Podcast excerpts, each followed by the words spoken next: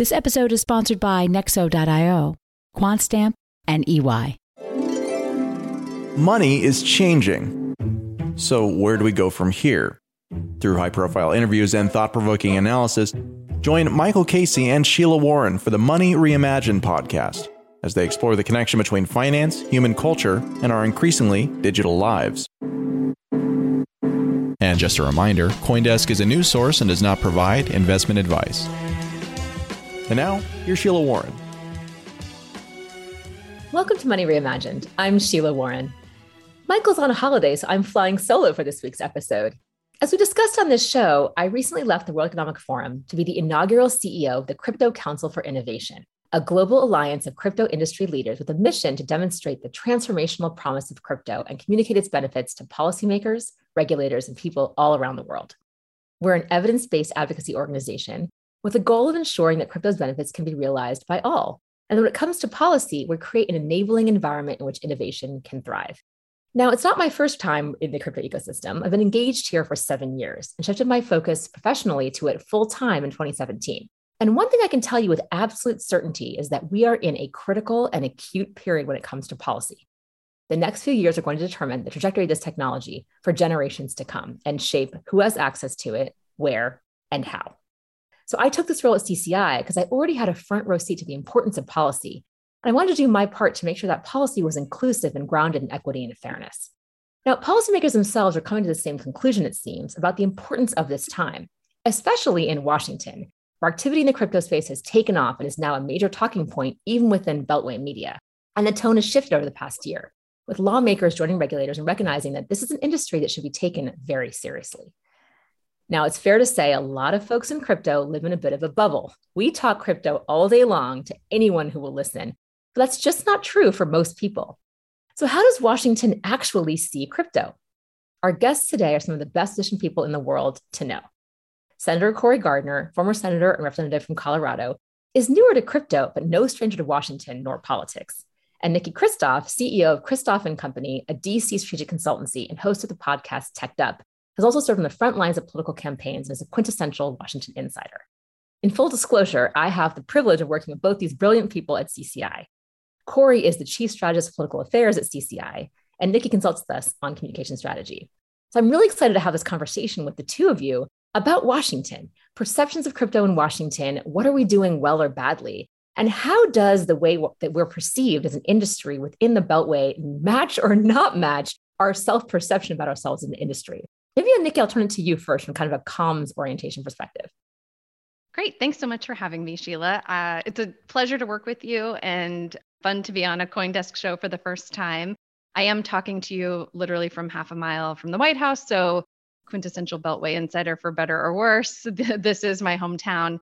And I think from a communications perspective and an advocacy perspective, the big gap really is between those who've been looking at crypto and blockchain technology for several years and they know it's stone cold and members of Congress, their senior staff, and regulators who not only are relatively new to the topic and the technology, but also they have a lot of other things on their plate. So, one of the things that bugs me a lot is when people say, like, well, they're too old to get it. It's not true. They're busy. This town is run by octogenarians, they have a lot on their plates. And so, one of the things that I'd like to see the industry do and that I'm working toward personally is crafting a story that is digestible, compelling, that people in Washington can understand why they should care about this, and really demonstrating the true value to people across the different parts of Web3, cryptocurrency, but also different parts of Web3 and why they should care. And right now, there's a definite gap both in familiarity but also in just pure ability to absorb what's happening in the industry. There's a major communications gap.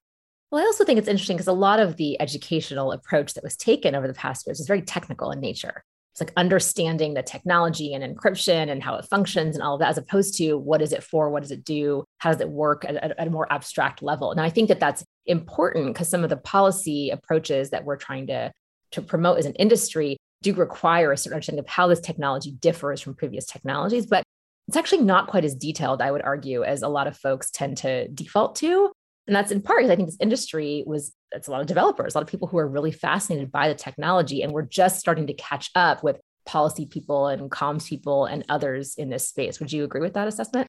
I absolutely agree with you. So it's interesting that you said that this is developer focused. I've been working in tech for the last 15 years, which is engineer focused. So you've already got a little bit of a delta between the engineers and then the lawyers like me, lawyers, policy people, comms people who are absorbing the technical information and then communicating it to each other. This is not engineers, these are developers. And not only that, they're developers that have been working in these little rabbit warrens for years amongst themselves, creating a language that is not clear to laymen. Trustless is a positive in crypto, but that's not obviously a positive to other people as a term. So I think you're right. It's not just tech heavy, but it's led by a really hard to understand part of tech. And right now we're bringing in the communicators. That's the job. And I don't need to understand exactly how things work. Like, I don't need to completely understand the technical aspects. I need to understand the use cases and why it matters. Why does it matter to me? Why does it matter to a member of Congress or a senator? Why does it matter to someone living in a country with a less stable financial system? What's a real use case? And I think that's where there's a lot of opportunity, but it's also a challenge. So, Cory, and I think we, have had these conversations, and I think you agree to this frame, but I'm really curious to have you tell our audience, like, about your own, you know, how did you get interested in this space and how did that happen? Because I think the evolution of you, because it started when you were still in office, right? You got interested in this technology and what it could do. Uh, how did that happen? What was what sparked that, and what made you, in the midst of maybe a communications gap, let's say, what caused you to kind of see past that or through that to the heart of what is really interesting about this? Yeah, you know, it's really incredible. In Congress, you have this amazing chance to watch things from the outside looking in. New industries, new regulations, uh, whether it's the you know the days of trying to get Congress to understand how exactly a Facebook ad works, to now trying to explain blockchain and crypto. And you get to see that from the outside in and you get to bring people in. This was a chance to actually get to know an issue from the ground up. It's not often that you can see an industry, to see an idea start from the very initial stages and to be involved in the policy from the get go and to be involved with those developers that Nikki talked about and others who are there to explain how it's all coming together and then to blend to be able to, to create the synthesis between the actual the, the product world and the policy world. It really is an exciting thing. And so I've always believed that innovation is how we are going to help lift people up and out of poverty. Whether it's innovation in water conservation technology, whether it's innovation in climate technology, innovation in financial opportunity. And that's how I first viewed the crypto space to be. It was this chance to say, hey, we're not getting this right every time. I heard somebody the other day say, very well that you know we thought after Dodd-Frank and some of the other big pieces of legislation that the the financial industry plumbing for our country had been set and that that plumbing was going to be there for the next uh, you know how many years and now here's a chance to completely redo the plumbing of our financial systems. And it is exciting because our financial system hasn't worked for everyone. It's pretty obvious about that. And here's a chance to redo the plumbing to make it work for people. Uh, and that's what's exciting about this to be on the outside looking in and now working with you and Nikki and the Crypto Council for Innovation, the opportunity to see it from the inside, uh, helping others on the outside be involved in what will be, I think, a transformative part of our economic history. So, one of the criticisms a lot of this industry that I think is kind of fair, frankly, is that we we did a lot of big talk before things were actually realized, right? So we get this criticism around financial inclusion, we get this criticism around new kinds of products and services and offerings and things like this, right? we also, of course, get hit with uh, things that I think are not necessarily fair, like the big energy conversation or criminal activity or other things like that. Criminal activity, in particular, being something that, I, mean, I hate to say it, but an awful lot of innovation in technology does start off with illicit, you know, kind of folks using it in ways that are maybe not exactly as kosher, morally kosher, let's say. I'm not sure if they're technically illegal, but certainly not things, activity we really like love and support. The internet is a great example of this and, and kind of what made the internet blow up can get into that conversation too if you will if you all want to but i think it's interesting to kind of see the reactions as some of these promises have started to become more realized it's interesting watching where that sticking where that talking point kind of sticks and where it doesn't necessarily land and so i'm just curious to both of you you know how do you perceive the current perception again within washington like is this seen as still a lot of hype is it seen as okay it's all still potential that may or may not you know occur or is it being taken seriously as i certainly believe it should be as industry that to in some extent has started to arrive and certainly has legs that are, I think, undeniable. What is your perception? And maybe Nikki, we'll go back to you first. So Sheila, I appreciate that. I think that's a really good question is how is Washington thinking about it and what are the sort of narratives that are sticking to crypto right now? One is that it's filled with scams. One is that it's used by criminals. And I think what you're seeing in Washington right now and what is actually having an impact, and maybe this is a bit cynical, is there's a lot of money in crypto. So suddenly it went from being something that people heard about, but weren't, I think they were hoping was a fad. They wouldn't have to really learn about it because it was, you know, their brother in law had a Coinbase account and was showing them their tokens to now it's literally you've got huge venture capital funds you've got banks involved in it you have all the biggest brands involved and there is a lot of money in it which means there are a lot of resources being put into making sure the debate is happening in Washington. So people are getting smart on this issue and they're getting smart fast.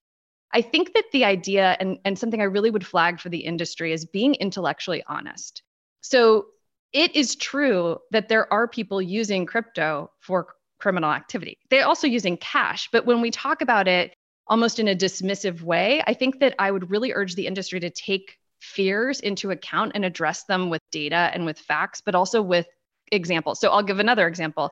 I'm hosting a dinner next week, and the entire dinner is filled with women, and three quarters of them have worked in law enforcement. They all now work in crypto. So there's a stereotype of the crypto bro in his Lambo, you know, on whatever paleo diet, on Miami Beach, oil. actually, right?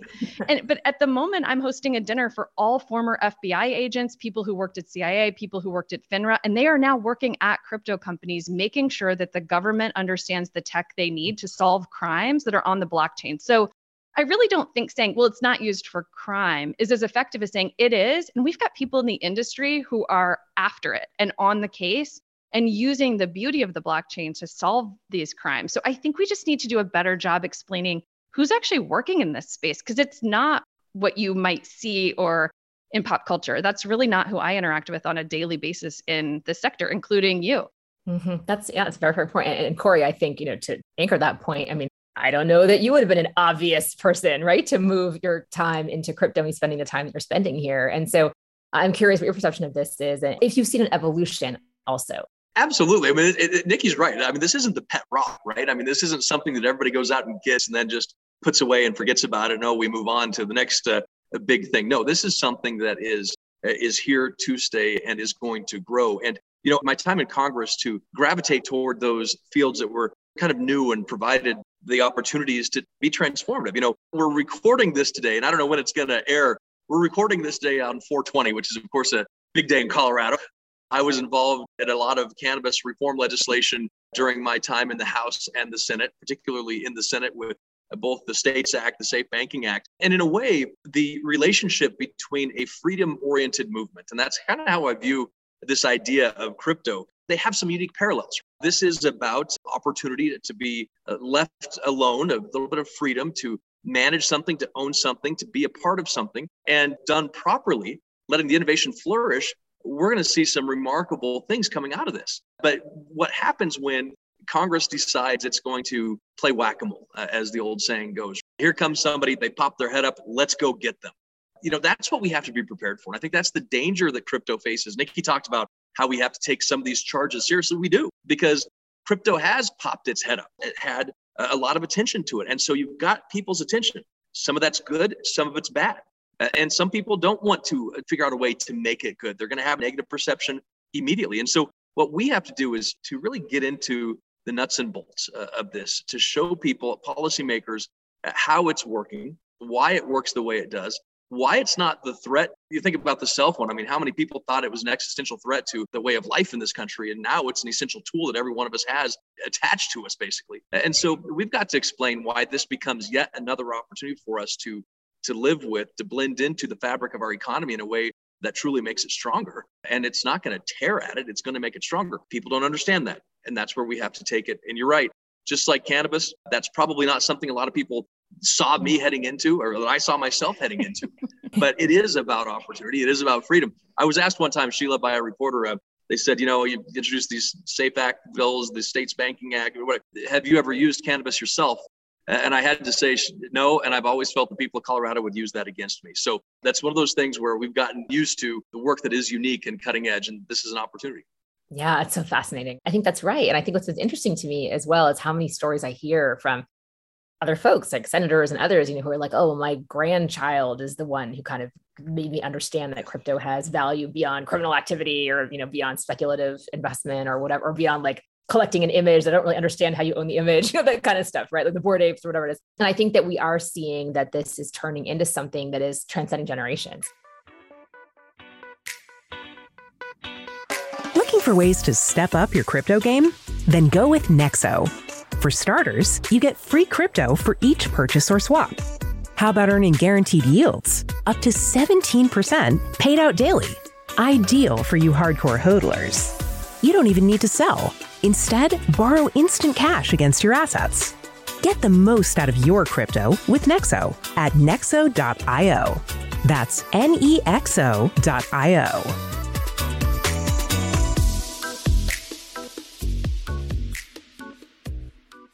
QuantStamp is hiring. Join the leading blockchain security company and help us secure the future of Web3. Working for QuantStamp means a fully remote, flexible environment where creativity and effectiveness are valued. Our clients include projects like Ethereum 2.0, OpenSea, Maker, Aave, and Axie Infinity, and we offer compensation packages on par with big tech. Learn more at quantstamp.com slash careers. That's quantstamp.com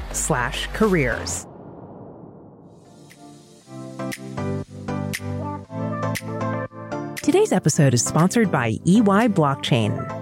As businesses prepare for the token economy, EY is committed to building a better working world and connecting global business ecosystems on the public Ethereum blockchain. To learn more about the EY blockchain portfolio of products and services, visit blockchain.ey.com. That's blockchain.ey.com.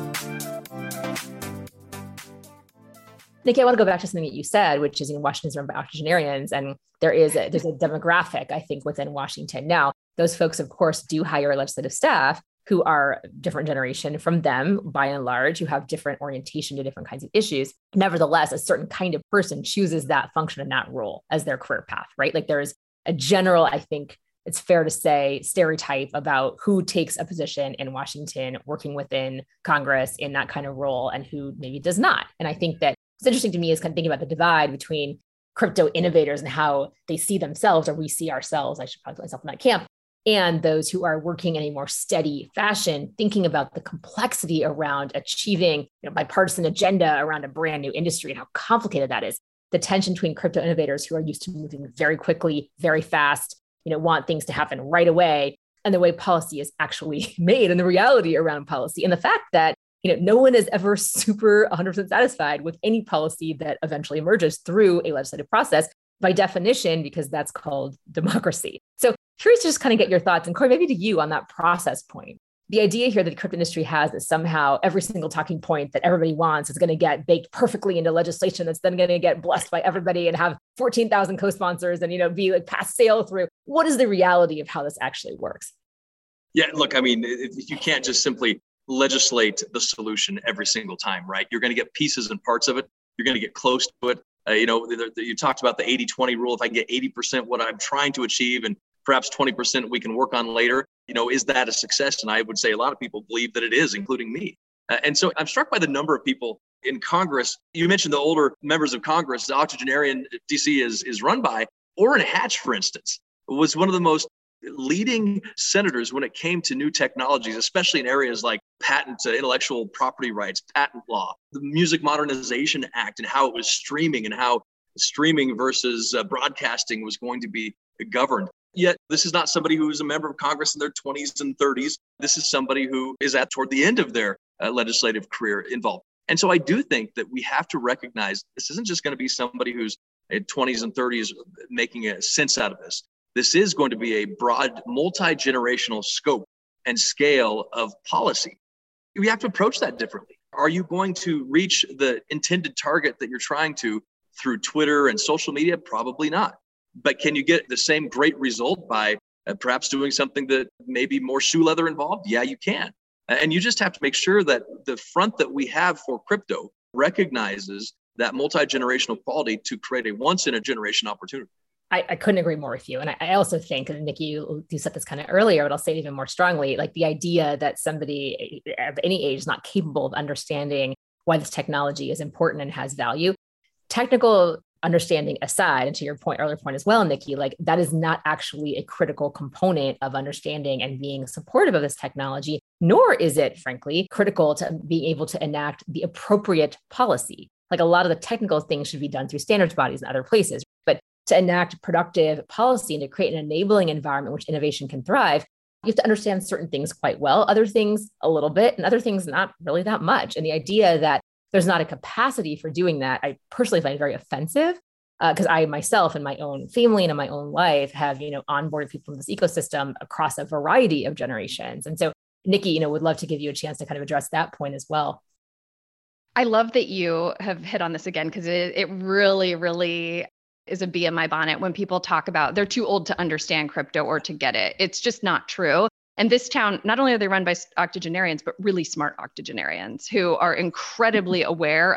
And I'm talking the courts, the Congress, you know, this is big organizations and they have an absolute ability to understand it, to get involved in it, to potentially invest in it. And I think where the failure is, or at least the opportunity, is to connect the most compelling story to the right person. So if you represent a district that has a diaspora community from Africa, like say you're in Northern Virginia, and we have a lot of El Salvadorans in Northern Virginia, a lot of Ethiopians, Eritreans, say you're sending money back home. Remittances is a really important opportunity for that district. Say you're talking to someone who is focused on national security. We need to be paying attention to the national security implications of a technology that will be used no matter what globally, no matter what the United States does if we want to talk through just a small toe into the investment opportunities that most people in this country don't have, and this might be an easy way for them to use Cash App and buy some Bitcoin and have some kind of wealth building and touch something that is very difficult if you're going through traditional finance. Who cares about that in this town? So, telling the real stories to the right people is really essentially all we need to do. We need to map it to stakeholders and not on Twitter, taking my life in my hands. I made a comment that crypto Twitter should be more respectful to regulators. I don't know how many scary clown emojis one woman can get. Infinite, I guess. That is the answer. Yes, infinite. that is the answer. And I'll just say, I'll double down and I'll say we could also use a dose of humility. Mm-hmm. Not just being good manners, but also be humble for a moment. Public servants do not make a ton of money. If they are flying overseas internationally, they are flying coach. And I think that this industry, and not just crypto, but tech in general, remembering that you were talking about the stereotype of a staffer, and I had this moment where I thought, my gosh, maybe I don't even know what the stereotype is because I see it as people who are deeply committed to the mission of the United States, who usually work for a boss that they've passed over a private sector opportunity to work for. They work long hours. There's no coffee shops on Capitol Hill, you guys. It is grim. If you work in the White House, there are rats in the White House. Like, this is not glamorous. These are public servants and they are working their tails off on a variety of issues. And they are curious and they are globally focused and they are really committed obviously by definition to a mission whether or not they agree with each other. So in fact i'm curious what the stereotype is but these are really earnest people it. yeah they can understand this and many of them do understand it but they aren't invested in the same way because a lot of times they have to divest themselves of some of these assets. So I'd add a dose of humility to good manners. I'm sure I'll take a thrashing on Twitter for saying that. Well, I think you nailed the stereotype. I think that's exactly right. And I think it is uh, a stereotype is kind of has a negative connotation. I think that, you know, I have tremendous respect as somebody who did spend a summer, one summer in Washington working for a congressman. Phenomenal experience, but I was like, I have a different approach to how I want to live my life. And a lot of the things about Washington, I mean, it's laborious, hard, painstaking work. It's work in coalition building, it's work in having to educate yourself very quickly and have a really strong BS detector to understand like what's coming at you and how is that being filtered. What do you need to know? When do you need to know it? What do you need to filter up to your boss? What do you need to keep at your level? Where do you need to kind of build coalitions? Where coalitions possible? Is strategic, is smart, but it has a certain kind of personality that really seeks that out. And I think that's kind of, I would argue, antithetical in many ways to the kind of person who's going to be deeply involved in the crypto ecosystem as a developer or somebody who's engaging in DAOs and on tokens and things like this. Those are not really personalities I see as being super similar in many ways. The other thing I'll say is I think that tech in general, but crypto uh, specifically at this current moment, you know, is not necessarily focused on history. So I am a I love history. Michael and I both adore history. You hear on this podcast a lot us bringing in guests who can kind of draw connections to threads from previous times and all that kind of thing.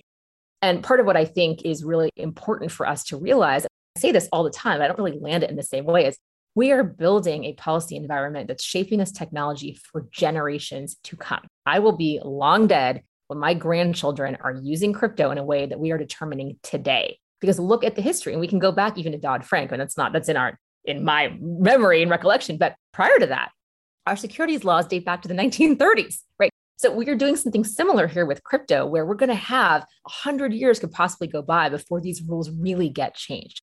So I think it behooves us to be thoughtful, strategic, make sure that what we're baking in can accommodate the many, many different ways that this technology innovation could emerge and go. But I'm just curious to get responses to that kind of concept as well. Like, do you feel like there's more of a myopia or short term kind of point of view that a lot of folks in this industry are taking versus do you agree that folks in Washington maybe necessarily by virtue of their age or just the roles that they have and the severity and seriousness of those roles are thinking about a longer trajectory, are looking back to history, are kind of drawing these threads, or am I just kind of like inventing this in my mind? Like, is this actually something that you think is a distinction that's happening? That's a great question. A lot of different ways you could go with this answer. I mean, you touched on laws in both you know security and telecom that date back to the 1930s, the 1990s, and yet we've made them work somehow, some way, some shape or form. Could they have worked better if we had a more nimble regulatory system or a, a more nimble legislative system that allowed uh, a, a more clear playing field, so to speak, that instead of being prescriptive on and directive on how to do things, it was more of a innovative space, trading bumpers around the edge, but letting things prosper in the middle.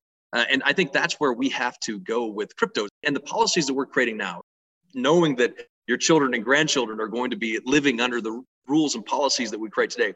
How can we set the sort of bookends on the sides, but leave undefined what's in the middle? So we have protection, we have the consumer regulatory safety at the outset, but we're not telling to the letter what has to be done. That's how innovation flourishes. Now, I have a couple concerns that that's going to be the case. Sometimes Washington, if it knows of a problem and it can measure a problem and it can sense an idea, then it's going to prescribe the solution right or wrong. Uh, so it has to fight its own tendencies to have people say, ah, I've got an idea. Now let's act on it. Uh, and that could be extremely prescriptive.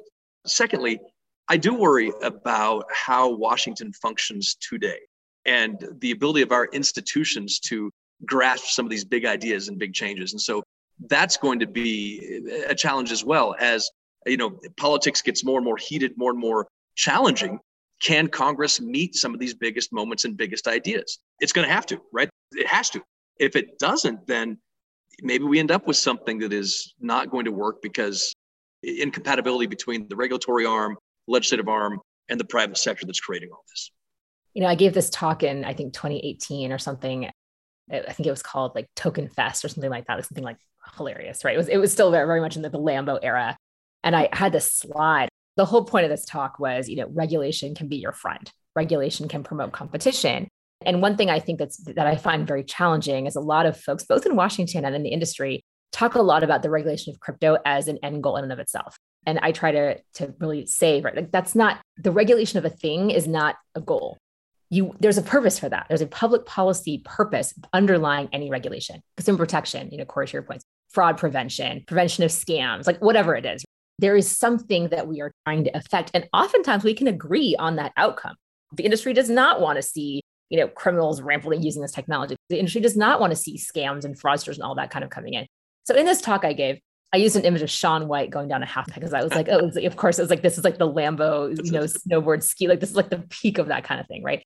And I said, look, you all go down the same half pipe. You're not all Shaun White. But knowing that there's a half pipe and that there are some guardrails around what it is you're doing allows you to differentiate in the market, quite frankly. It's productive for an industry to have a way of comparing things and saying this one is doing this, that one's doing that, you know, who's the Shaun White and who, who's the me who kind of like all my like praying I'm not going to die as I go down the thing, right? Those are very different things, but the environment is the same. And I think, Cory, I think to what you're saying, it's a different image of this. We're trying to create that container almost, but then the innovation can flourish and thrive within that. And you can be excellent, be excellent going down or be mediocre. And then we'll have an ability to kind of understand what's what or those who are going down and are like, it's not really a person going down the half pipe. It's like a moose in a suit. We're going to be like, we can spot you and we can see that that's who you are. and kick you out of the game. And you're not going to be allowed to participate in this environment because you don't actually meet the very baseline rules we set up for how you engage in this ecosystem. So that in my mind is kind of the end goal. that Each of these policy goals, consumer protection, other things, have in mind kind of a playing field and the creation of a playing field within which innovation can thrive by definition, because that's true of many, many industries. But we're not prescribing how you go down that thing, what you do. I consider myself a right. very creative person. I cannot possibly imagine five years from now, six months from now, what new thing is going to emerge from these super brilliant innovators in this space who are working full time 24 7 with no breaks. I can tell you it's, it's an incredibly hardworking industry trying to find out what is that thing that's going to add value and be sticky and create something that a lot of people that's usable, right? That's going to lead to adoption. It's going to lead to kind of the benefits that we all know are, are possible with this technology. But Nikki, I'd love to get your thoughts just on on all of this stuff. So, one of the things that I think is sticky, and you talked about regulation and not having regulation for regulation's sake. So, I want to go back to what Cory was saying about cannabis. And I also was on the board of a publicly traded cannabis company. And one of the things that happened in cannabis that were at risk of happening in crypto is the failure of a federal policy and set of policies has led to a 50 state approach to the industry. And the reason that's problematic is because if you want to be invested in cannabis, you are literally navigating 50 different states. And that's where we're going to go with crypto if we don't come up with some sort of rules of the road. So I might push back a little bit on what you said, which is we really do want regulation for regulation's sake. We literally want a set of federal rules so that people can have protected investments and are not navigating or forum shopping across 50 different states, mm. which will lead to, frankly, it hurts the industry overall. I mean, that's essentially what's happened with cannabis. You might be thriving in Michigan or thriving in Colorado, and maybe you have a lot of regulations in California, but if you're a multi state operator, you're spending so many resources on just lobbyists and lawyers and policy people that you're failing to innovate and grow a business that most Americans want to be legal and want to have the ability to buy. So I think there are actually a lot of parallels to getting something done to just have a basic functioning rubric for this industry, lest we go down the path of cannabis, which remains totally stalled out in Washington. And you've got people going state by state or even to other countries. Canada, by the way, can list Canadian companies, can list on American capital markets, but not American companies. Yep. So you end up with these sort of like crazy regulatory systems. And I know Cory's involved in this and I was involved, but that's why it's so important to have an industry wide engagement in Brussels, in Washington, to be sure that we're doing this. You don't end up with a totally fractured regulatory space, which just means you're paying more people to do regulatory work rather than inventing and innovating. Nikki has a really good point, and there's another parallel on that as well. That one of the challenges that cannabis faced was, I think, the natural sort of acceptance of cannabis policy was uh, center left. And so on the Republican side of the aisle, you had one champion uh, maybe a couple of other people who were, were positive, Rand Paul, others that were, were supportive, but you didn't really have sort of this strong sense of natural nativist support for cannabis uh, as the center left did. Uh, and so the industry in cannabis really got comfortable with that. Uh, and they started working the center left. And all of a sudden, it takes 60 votes in the Senate to get anything done. In a 50 50 Senate, you need to find 10 R votes, center right votes to get something done.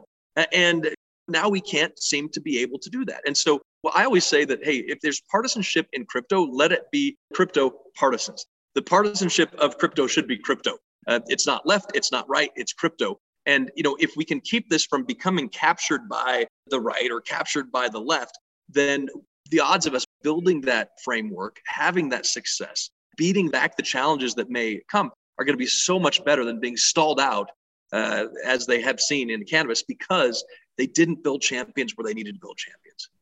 And the beauty, this is what I would say, just tacking on to what Cory just said, which is so smart, is that this really doesn't need to be a partisan issue because ideological elements to crypto that appeal to libertarians, someone with a little bit of a center right streak like me, I'd like a little bit of competition among my currencies, but I'm also long on the US dollar. I care about national security, but I I like the freedom in it. I like the privacy protections that I could have. I don't know how to self custody my crypto, but I'm interested in doing it. It's the kind of thing I'd like to do. You can also have people who think about access to banks, access to credit, people who are having overdraft fees, people who are paying Western Union fees, right? So that's on the left. You might also find opportunities. There's no reason by definition that crypto should be a right or left issue. And we're in this perfect moment where it's not. It's just not. And so we can capitalize on that by getting the right stories to the right people and figuring out who cares a lot about the underbanked, the unbanked, who cares about people who are fleeing other countries and have to take nothing but maybe the, literally their smartphone. And if their currency has just collapsed, who cares about those people? Who cares mm-hmm. about the ability to have a speculative wealth function? You know, some people want that. And mm-hmm. finding those stakeholders telling that story, Cory, you're exactly right. That's going to keep this from being a left right issue. Because if we go down that path, we get totally stuck. So I couldn't agree more. And I have a follow up, which is there's a perception that this is much more a Republican talking point and issue of awareness than it is a Democratic one. So is your sense that that is true or false? Or it sounds like Nikki, you're saying that's not true. It could be, could wind up there, but you don't think that we've lost that because there is definitely a sense from the industry that okay, the Republicans understand this, they kind of get it, they understand why it matters we we're we're getting there on the on the D side of the aisle. We aren't quite there yet, and I'm just curious to get your perceptions, both of you, on on that. I think that it is in some ways a stereotype that misunderstands mm-hmm. the different pressure points among the parties. In general, you might have a little bit more of a libertarian streak among Republicans. It might be that they have less of a concern about some of the environmental impacts of crypto. That's a stereotype about Republicans, which I don't put myself in that category as a Republican. I do care a lot about that. But it might be that you get a freedom focused libertarian bent among conservatives. But you start coming at US national security, if you start undermining the US dollar, you could lose Republicans. I think the reason we're hearing Democrats being more skeptical is Democrats love to regulate. That's their thing. That's literally what they're known for. They love to regulate, hammer, nail. And so they're vocal on the regulations. And I think it's why it feels that way. But if you step in the wrong place at the wrong time on crypto, you can lose Republicans, but you can also gain Democrats by telling a better story in the right way. And so if you're talking about, hey, I'm a person who doesn't want to go into a bank to bank because it's a problem for me and it's a bunch of hassle. Those are people we should think about. If you have Hispanic voters in your district, independent voters in your district, if you start to talk about their constituents in a way that tells a meaningful story, I think we can actually get Democrats on side. And also, you're hearing a lot of a small number of people talking a lot about crypto. There are many hundreds of people sitting on Capitol Hill who are not talking about crypto yet. So it's a really perfect moment to get them to have some position because I don't think it's anywhere close to baked. That was a 420 joke. It wasn't. but then, but then it was. I go by. Are we gonna are we gonna acknowledge that joke? Awful. Worse. I'll just tell you, uh, being in a position that I'm in, I absolutely agree with you. I do not think that this is a partisan issue. I think that there are people all across the spectrum, political spectrum, who I think are very understanding of this and its potential, who are trying to learn. I would say I, I do think that there's an earlier phase of this. And I do think that there are folks who tend to be Republicans who are a little further along in their educational journey. I think that is actually a fair thing to say, but I don't think that's in any way saying that Democrats are not right there and that people that would not even necessarily because they're technically Democrats, really more progressive or more libertarian, even than Republican, are also understanding the value here and, and trying to catch up very quickly, but also have folks on their staffs who are really quite caught up already and are very knowledgeable. I had that stereotype coming into this role, and it's been a very pleasant surprise to realize. Uh, well, colleagues of mine in this ecosystem have done a tremendous amount of education effectively because there are a lot of people who really get it and who ha- are asking very, very thoughtful questions that are 201, 301 level questions, not 101. But to your point, Nikki, there are plenty of folks who are still at that 101 level who really need to understand like, I know I should know what this is, but I don't really know what it is yet. And I want to understand it. And more than understanding it, understanding why they should care because yeah. they have a lot of other things to care about right now, including inflation, a war, potential cyber attacks on our critical infrastructure. Why should they care more about this? Yes, they need to learn it and take the time to understand it, but we also need to make it a priority because if we don't, it's not that they don't care about it or can't figure it out. The daily life of a, I mean, I don't know why I'm saying this, Cory should say this, but of a United States Senator, there's a lot of significant issues that they're working on. So why should this be their priority over something else? And that's where we really have to create a sense of urgency around it. And I think competition and protecting our financial system and getting the rules right so that we don't just cede control to potentially an authoritarian state or another kind of actor who could be ahead of us is really important. But you've not just understanding what it is, but why should I care about this today? Yeah, and, and Congress faces that sort of like if you look at the needs of the space as an hourglass, where you have the sand that kind of comes in. Uh, if you fill the entire glass bottle with sand, it doesn't move. Uh, and nothing gets done. And I think that's the challenge right now: is how do you get Congress to pick you to be that uh, that opportunity that starts moving again? And that really is sort of the issue logjam that we see on a variety of globally enormous uh, subjects and issues. So working this through sort of all of the the bases that we have, we can't get stuck in the the Twitterverse where you know, everybody thinks what's happening in Twitter is real life, and 80% of the American people don't even look at it. So we need to make sure that we are telling the stories, developing those champions, using all resources of media available, uh, including traditional media, newspapers, uh, old fashioned neighborhood talks, and going to your neighbor and talking about it when you have the chance. This is a grassroots, it truly is, campaign for crypto that will go and has gone all the way to the top of federal policy uh, concerns. And that's that's how this is going to be won. Mm, I couldn't agree more. I want to get back to something you said, Nikki, earlier, though, on this the federal versus state kind of regulatory regime and schema, right? Because I absolutely agree that cannabis is the greatest. There are many other examples. A charity law is another example where registration in 50 states and compliance with, you know, business operations and rules around that, uh, even state licensing around certain industries like medicine, law, whatever it is, like are challenging to say the least, right? And there's some reasons why that's a good thing and many reasons why that's not a good thing. Do you think that's a winner, though? Do you think the argument that we have to actually reserve this at the federal level is a winner? Because I think the better winner is consumer protection is a federal issue. You should not be differentiating who you're protecting and where state by state, right? Like that needs to be a federal issue. But getting back to that underlying policy goal, which is again the things we've been talking about, you know, preserving national security, global competition, fraud prevention, et cetera, et cetera. And I'll say that in part because there are some folks, even in Washington, who understand and aren't necessarily supportive of federal government, you know, federal level interventions and things, and would prefer to see the states deciding on their own. And this is a movement I think we've seen in social issues, but we're also seeing in business as well, which is it's not as widely known. I think we see this a lot in social issues coming up, but I'm curious. I think that you bring up a good point, which is whether or not it's an effective cudgel to get anything done. And the answer is definitely no. So you have broad support for a privacy law in this country. Everybody wants a federal privacy standard. Everybody wants it. Congress wants it, consumers want it, the companies want it. We don't have one. Yep. We don't have one. Everyone's going 50 state by state by state and it's a mess. So, do I think that the fact that I think that we should have a light touch federal regulation to manage these assets and like clear jurisdiction among the agencies is a good idea? Going to get anyone to do it? No, I don't. However, from a pure business perspective, it is much harder to have to navigate. It's that drag on your resources to have to navigate 50 states. So, this is more about creating that sense of urgency in Washington. Maybe some people would rather just set up shop in Wyoming and stay there. But essentially, if you want to operate in New York, right now you've got to get involved in New York, you know, in local New York politics and in Albany. And that's mm-hmm. just a drag on the companies. It's costly, it's enormously costly. So, at the end of the day, just because people want it and there's an idea of having a federal regulatory regime doesn't mean that that's going to magically happen.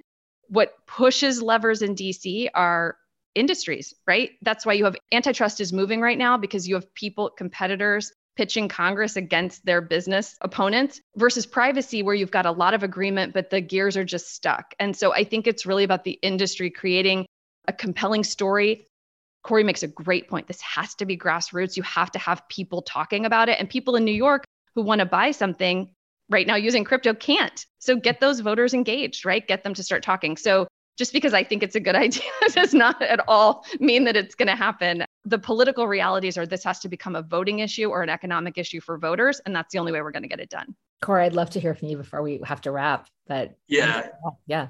You bet. I mean, Washington, D.C. seems to be the only place in the world where the more people agree on something, the less likely it is to get done.